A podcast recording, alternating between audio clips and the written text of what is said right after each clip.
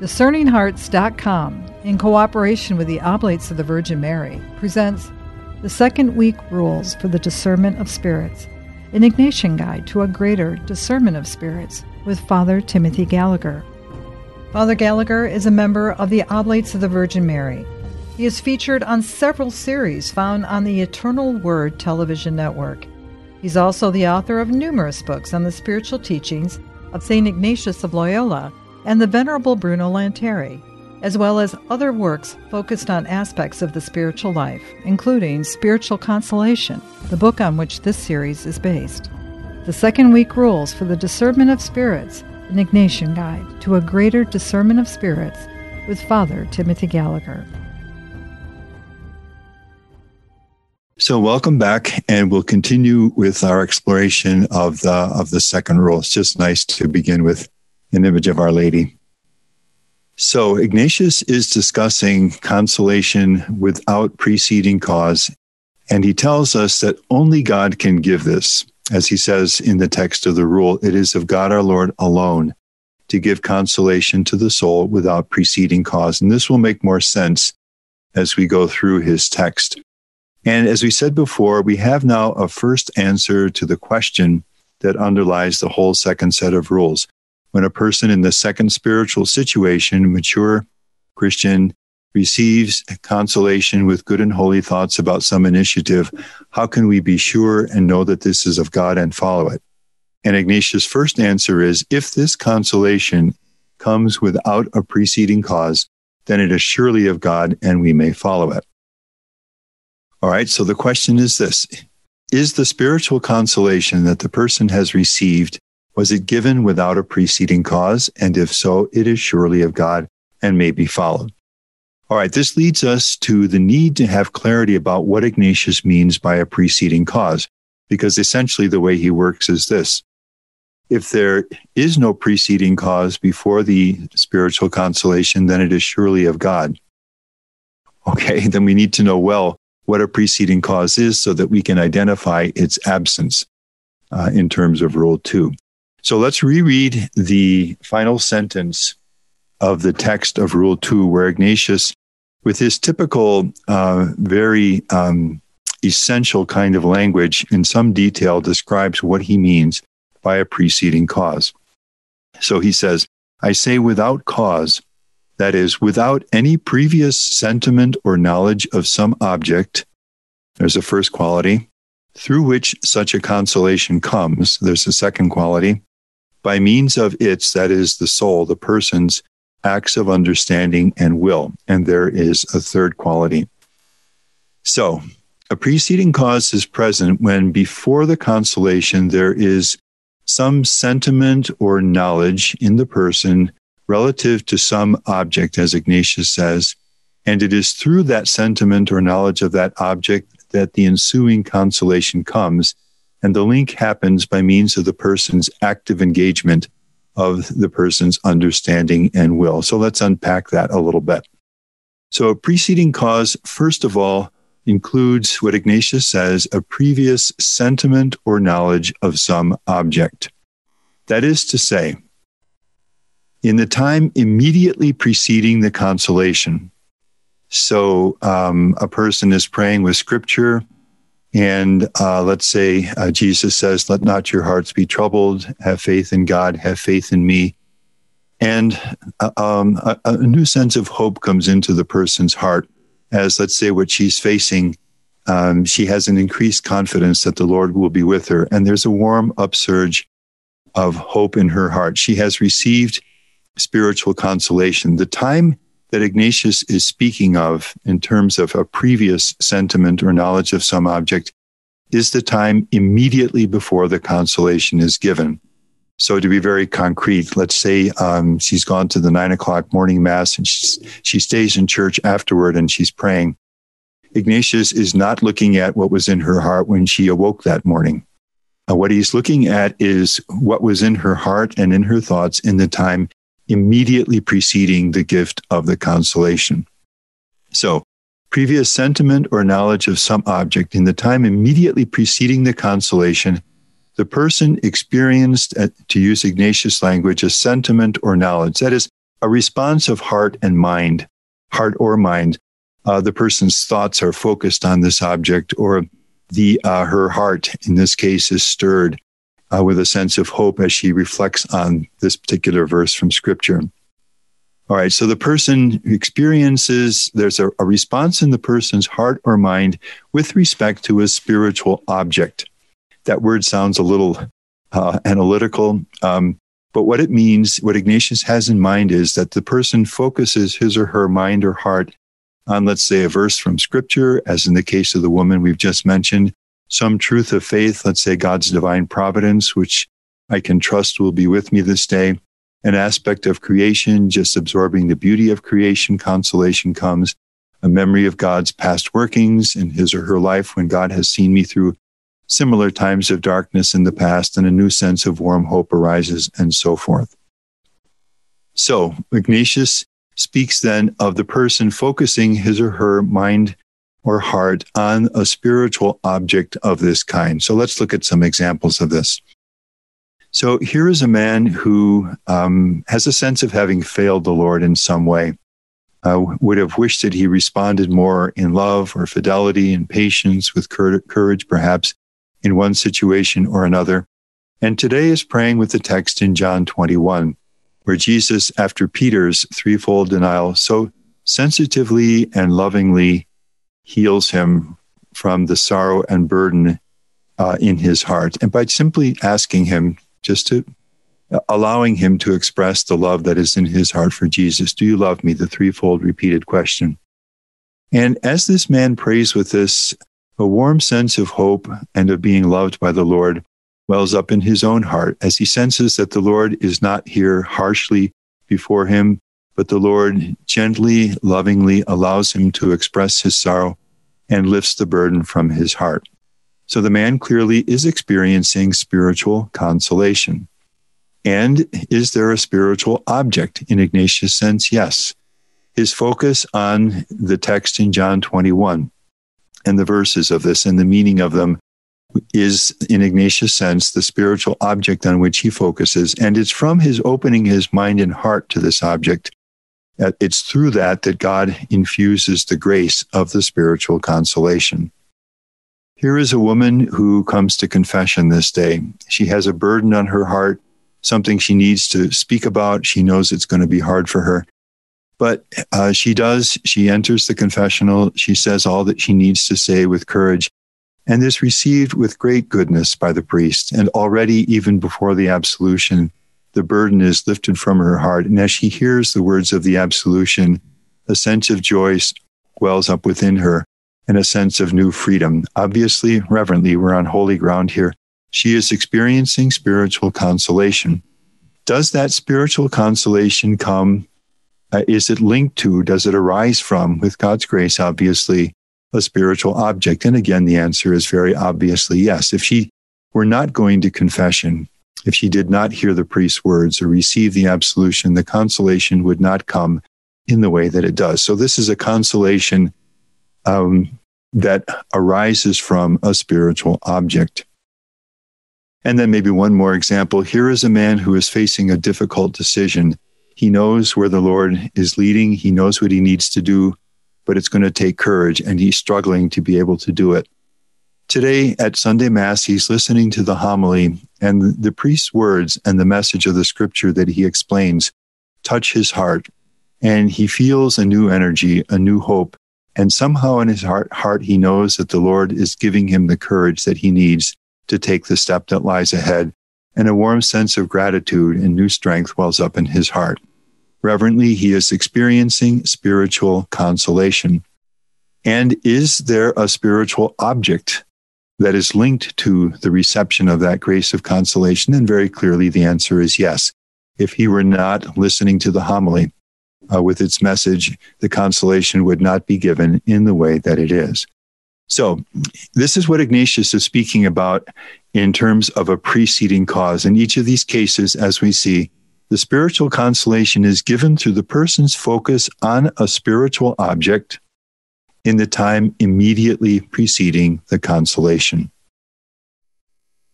Secondly, so uh, a previous sentiment, uh, or knowledge of some object through which such a consolation comes. That is, the person can recognize that it's because he or she opened his or her mind and heart to this spiritual object, the verse from Scripture, uh, the sacrament of confession, the words of the homily, or any similar object, the sunset, the smile of, of, of a child, uh, the love of a spouse, whatever the, the um, instrumentality that the good spirit may use to, uh, to give the spiritual consolation. It's because the person can recognize that the consolation comes because of that focus on this spiritual object so that the person can recognize a link between focusing on the spiritual object and the consolation that follows, as would be true in each of the three cases we just uh, examined. So that if the person, the person knows that if he or she were not focused on the spiritual object, the consolation would not be given in the way that it is. And each of the three can recognize that link in um, their experience as we've just described it. So they will recognize that, that their consolation came through their openness and focus on the spiritual object. Okay, I think this is already clear. If they were not focused on it, the consolation would not come in that way. And then finally, the link between the spiritual object and the consolation takes place by means of the person's own active engagement on the level of the person's understanding and will. So the person reflects on, thinks about the spiritual objects, opens the affections of the heart and the will to this object, so that the link comes about by the active engagement of the person's own spiritual faculties, that is, the understanding and the will. Okay, because the person actively directs his or her mind to the spiritual object the consolation becomes. Now, I'll say this may all sound a little abstract, uh, probably not too much, but it's really just putting into words something that, it, uh, once we think about it, we've long experienced in our spiritual um, experiences of spiritual consolation. Okay, the uh, the man prays actively with uh, the text in John 21, one, the woman goes to confession, actually actively engages her mind and heart in this, and the man listens actively and takes in the message of the uh, of the homily, and in each case, the spiritual consolation is given. So, this is Ignatius' description of what he means by a preceding cause. I'm going to simplify the language a little bit and say that a preceding cause is present when, in the time immediately preceding the gift of the spiritual consolation, there is a spiritual object toward which the person opens him or herself, and there is a stirring of heart there are thoughts with respect to this spiritual object. And the person can recognize that there is a link between his or her focus on this spiritual object and the consolation that followed. And this link takes place by means of the person's own active engagement of understanding and will. That's what Ignatius means. When those three qualities are present, then we have a preceding cause of a consolation. Okay, let's look at some real examples. Experiences of spiritual consolation with a preceding cause. And uh, you have these in the handout. Um, if you look uh, on page eight in the handout, you'll find these texts. This first is uh, just a single sentence from the diary of Gerard Manley Hopkins, and he's uh, writing at age 30. And he has just spent a day with friends, uh, a day of sightseeing and visiting and spending time together. And they are now in an open carriage driving home under the night sky. And he writes the following You know, Hopkins, with his uh, great sensitivity uh, to beauty. As we drove home, the stars came out thick. I leant, I leant back to look at them, and my heart, opening more than usual, praised our Lord, to and in whom all that beauty comes home. Now, the language is very essential here. And the description of what I believe really is spiritual consolation is, is, is very succinct. As, as Hopkins uh, just leans back in these, this open carriage as they drive through the night and looks up at the beauty of the night sky filled with the stars, uh, his heart is warmed and a sense of God, uh, who is the origin and the, the end purpose of all of that beauty, wells up in his heart, and his heart opens up in praise to God. So, reverently, we, we are seeing here an experience of spiritual consolation as he looks at the night sky. So, again, with reverence, is there a preceding cause to this spiritual consolation? Is there an object, a spiritual object, on which he focuses in the time immediately preceding the spiritual consolation? Clearly, yes. It's the night sky, the beauty of the night sky and the beauty of the stars. Is there a clear link between his focus on this spiritual object and the spiritual consolation that follows? And again, very clearly, yes. The second follows upon the first by, with a very clear link. If he were not looking at the night sky, the spiritual consolation would not come in the way that it does. And then finally, does the link take place by his own active engagement of his spiritual faculties? And clearly, yes. Uh, he, he drinks in the night sky as he gazes at it. His heart reflects on it. This is from God. This is all directed toward God. His heart opens up in praise. The link between the object and the spiritual, the link between the object and the spiritual consolation that follows very clearly happens through um, Gerard Manley Hopkins' active engagement of his mind and his will. So that what we are seeing here is an experience of spiritual consolation with preceding cause.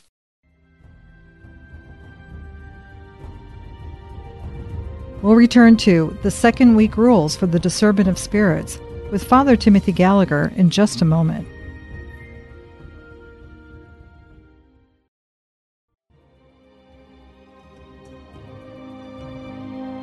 Did you know that Discerning Hearts has a free app in which you can find all your favorite Discerning Hearts programming?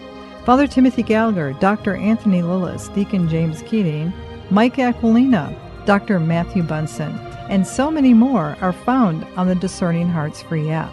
Did you also know that you can stream Discerning Hearts programming on numerous streaming platforms such as Apple Podcasts, Google Play, iHeartRadio, Pandora, Spotify, Stitcher, TuneIn, and so many more. And did you know that Discerning Hearts also has the YouTube page? Be sure to check out all these different places where you can find Discerning Hearts.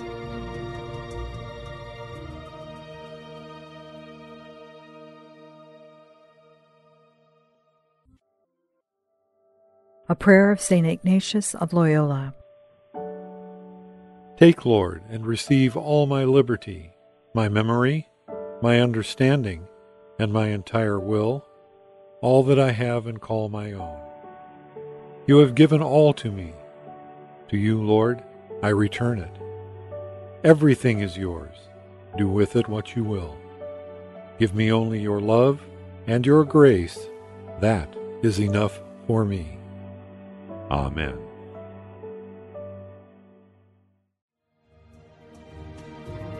Hello, my name is Deacon Omar Gutierrez, and I want to ask you to support Discerning Hearts in a special way.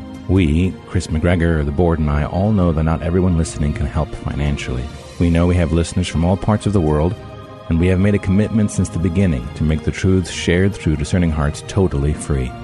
So while you may not be able to contribute financially, what you can do is certainly pray, but also give us positive reviews on whatever platform you use to listen to us. If it's iTunes, Android, Stitcher, Spotify, however it is that you get these podcasts, or if you're on YouTube and you like our videos, please give us a good rating and write a review. The more good ratings and reviews we get, the higher our profile and the more listeners will discover us, listeners who may have the means to contribute in the future. Please consider rating us and writing a positive review today.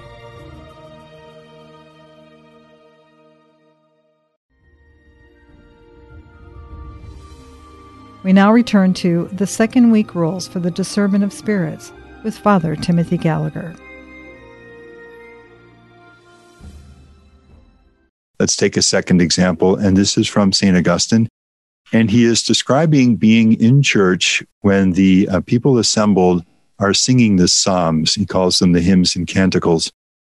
And this is just uh, within the, the, the days immediately following his baptism, and the following takes place.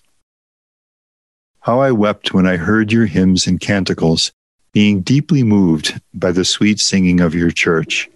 Those voices flowed into my ears, truth filtered into my heart, and from my heart surged waves of devotion, tears ran down, and I was happy in my tears. So Augustine is in the church, and he is present as those assembled are singing the hymns, that is, the hymns and canticles, singing the psalms. And as he hears this, a great warmth and, and a joy surges in his heart and, and a happiness, as he says, so much so that his tears begin to fall. As the, the, the sweetness of the singing, the meaning of the words um, enters into his heart and he opens himself to it, a warm experience of spiritual consolation is given. Right? The same questions. Is there a spiritual object in the time immediately preceding this spiritual consolation? And the answer clearly is yes. If Augustine were not in the church and were not hearing, listening to the singing of the Psalms, this consolation would not be given in the way that it is. Is there a clear link between his opening of his mind and heart to that spiritual object and the consolation that follows? Again, very clearly there is. And does the link take place by means of his own activity? That is the opening of his heart, the opening of his mind to the truth uh, that he says filtered through my ears, and the the opening of his heart in, in gratitude to God for this very clearly, yes. Augustine is experiencing a very beautiful consolation with preceding cause. And let's take one more example. And this is again from Julien Green, but this is years later than the experience that we saw when he was 15 years old. And let's read um, his account. This is also from his diary. And this is written in 1946. So the uh, Europe has just been through the Second World War, and the heaviness and the darkness of that still lingers. And he writes, I never meet anyone without being told that we are racing headlong toward an era of fresh disasters. I had a long fit of insomnia last night, during which many thoughts stirred in my mind, most of them very gloomy. Then I remembered St. Teresa of Avila's prayer Let nothing trouble you, let nothing terrify you, God only. And I once more found peace. So, with reverence. Now, obviously, Julien is experiencing spiritual consolation the sense of trouble in his heart is replaced by a sense of peace. Um, just that it, that is uh, mediated to him through the message of Teresa's Saint Teresa's famous bookmark prayer. All right, let's do the same thing. Is there a spiritual object on which he focuses in the time immediately preceding the consolation? And very clearly, once more, there is. Teresa of Avila's prayer of confidence in God. Is there a clear link between his focus on this object and the consolation that follows? Uh, very clearly, there is. And does that link take place by means of his own active engagement with Teresa's prayer? That is, uh, drinking in the meaning of the words, letting them touch his heart. Very clearly, the answer is yes. Julien is experiencing uh, a, a blessed consolation with preceding cause. Okay?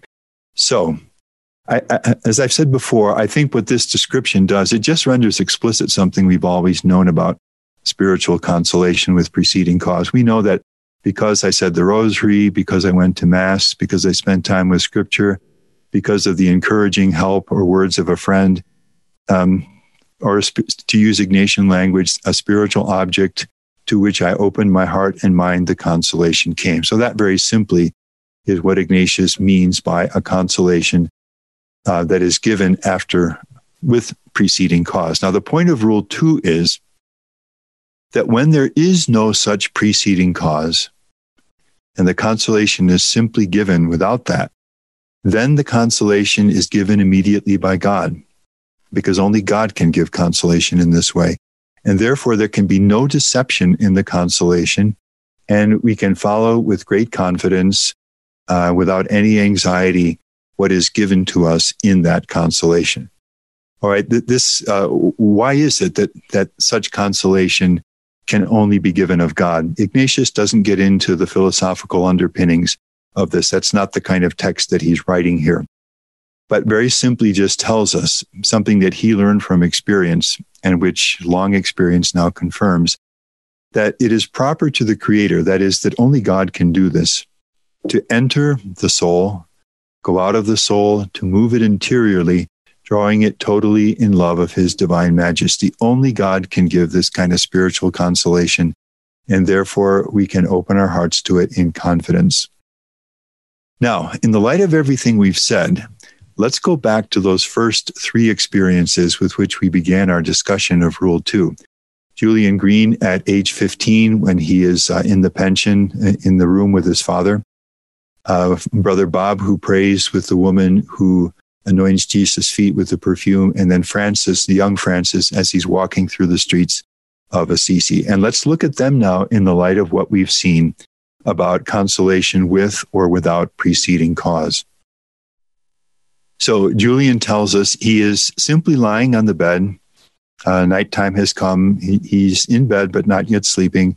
Elsewhere in the room, his father is saying his own prayers before retiring. Julien is not thinking of anything in particular, not focused on anything in particular, just lying there. And then he tells us, all of a sudden, I was seized with an unutterable happiness. For a few minutes, my soul was completely absorbed in God. And as the uh, description, more ample description that we read earlier, tells us there is a great joy that stirs in his heart and a great sense of peace, which even now, years later, as he recounts this, still in some measure remains with him.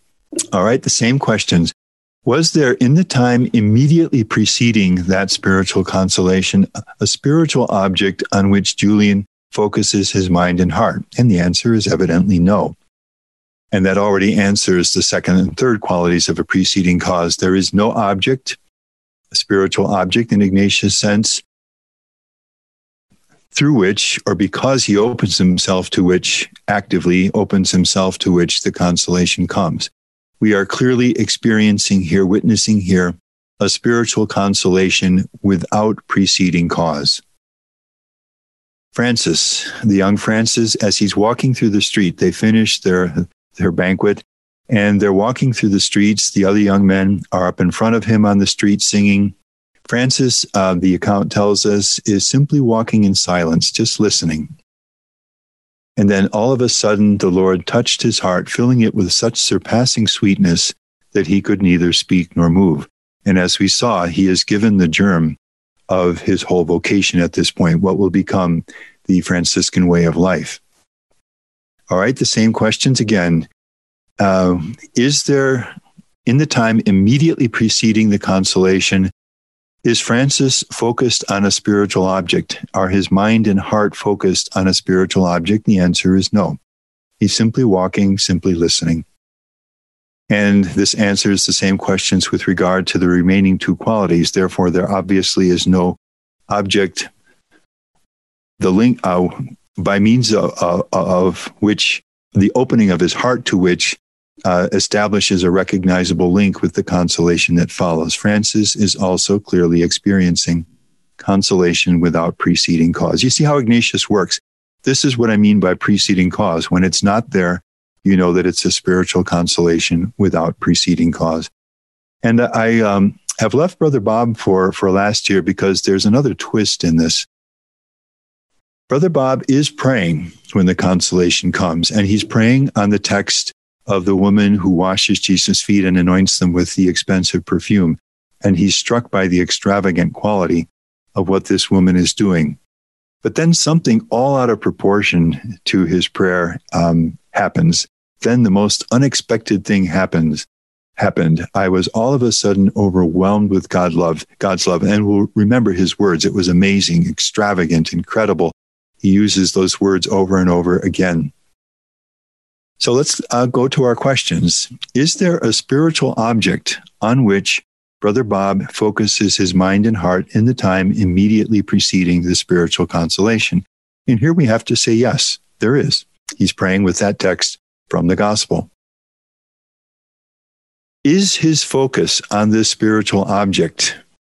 And so let's uh, get the third quality there. His own opening of his mind and heart to the to the uh, to this object can we, rec- can we identify a recognizable link between his focus on that spiritual object and the extravagant, overwhelming, powerful um, spiritual consolation that is poured, suddenly poured out upon him?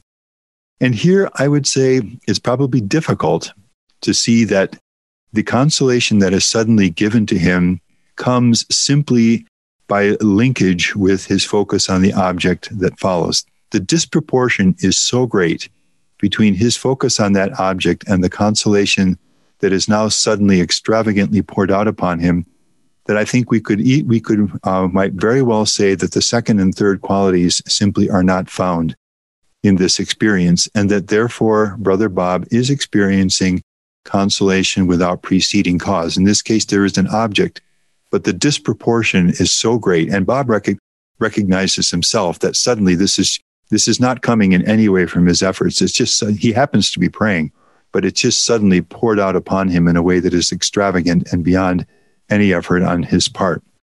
So I'll recognize that here, a spiritual director hearing this would need to listen very carefully, but might well conclude that this was an experience of consolation without preceding cause.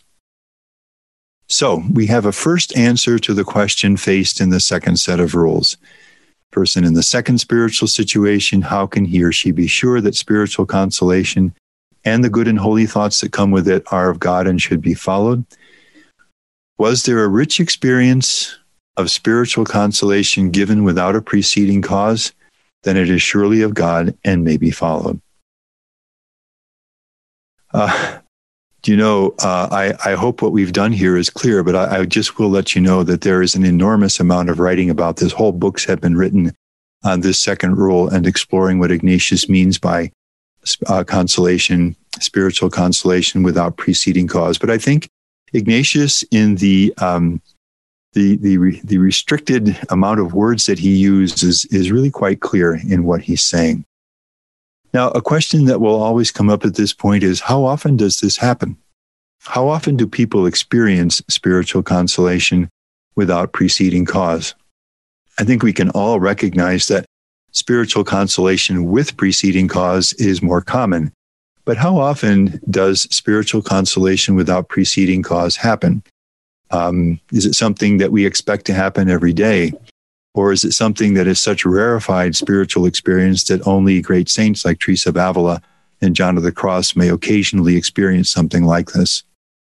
Ignatius himself never answers this question. Um, he is content to be able to recognize this when it happens. He doesn't get into theoretical questions of this kind. And if you read the extensive literature that I've quoted, you'll see that the commentators vary uh, very widely in their answers on this. So I am going to give you my own answer out of what I have seen and experienced uh, in spiritual direction over a good many years now. And my understanding of this is that spiritual consolation without preceding cause does occur. It's not something that's limited just to the rarefied experience of the great mystics. Uh, the examples that we've given, you know, Brother Bob, Julien Green, and so forth, uh, these are people like us. So that yes, it does occur, but not with great frequency. It's not something that we expect to be happening every day or every week. Uh, it's a great gift when God gives it. And when God does give it, it's important to understand uh, that it is spiritual consolation without preceding cause, because that gives us a very clear understanding of how to respond to it. All right. What if you think you may have experienced spiritual consolation without preceding cause, but you're not sure?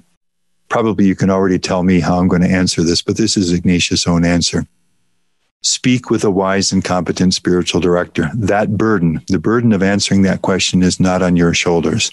That's why the church provides for us wise and competent spiritual directors.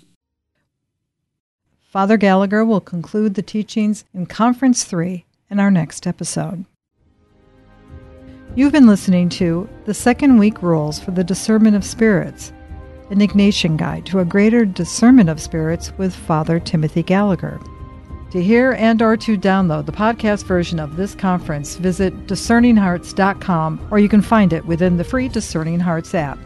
To view Father Gallagher's video presentation of this conference, visit discerninghearts.com or the Discerning Hearts YouTube channel. This has been a production of Discerning Hearts in cooperation with the Oblates of the Virgin Mary. I'm your host, Kris McGregor.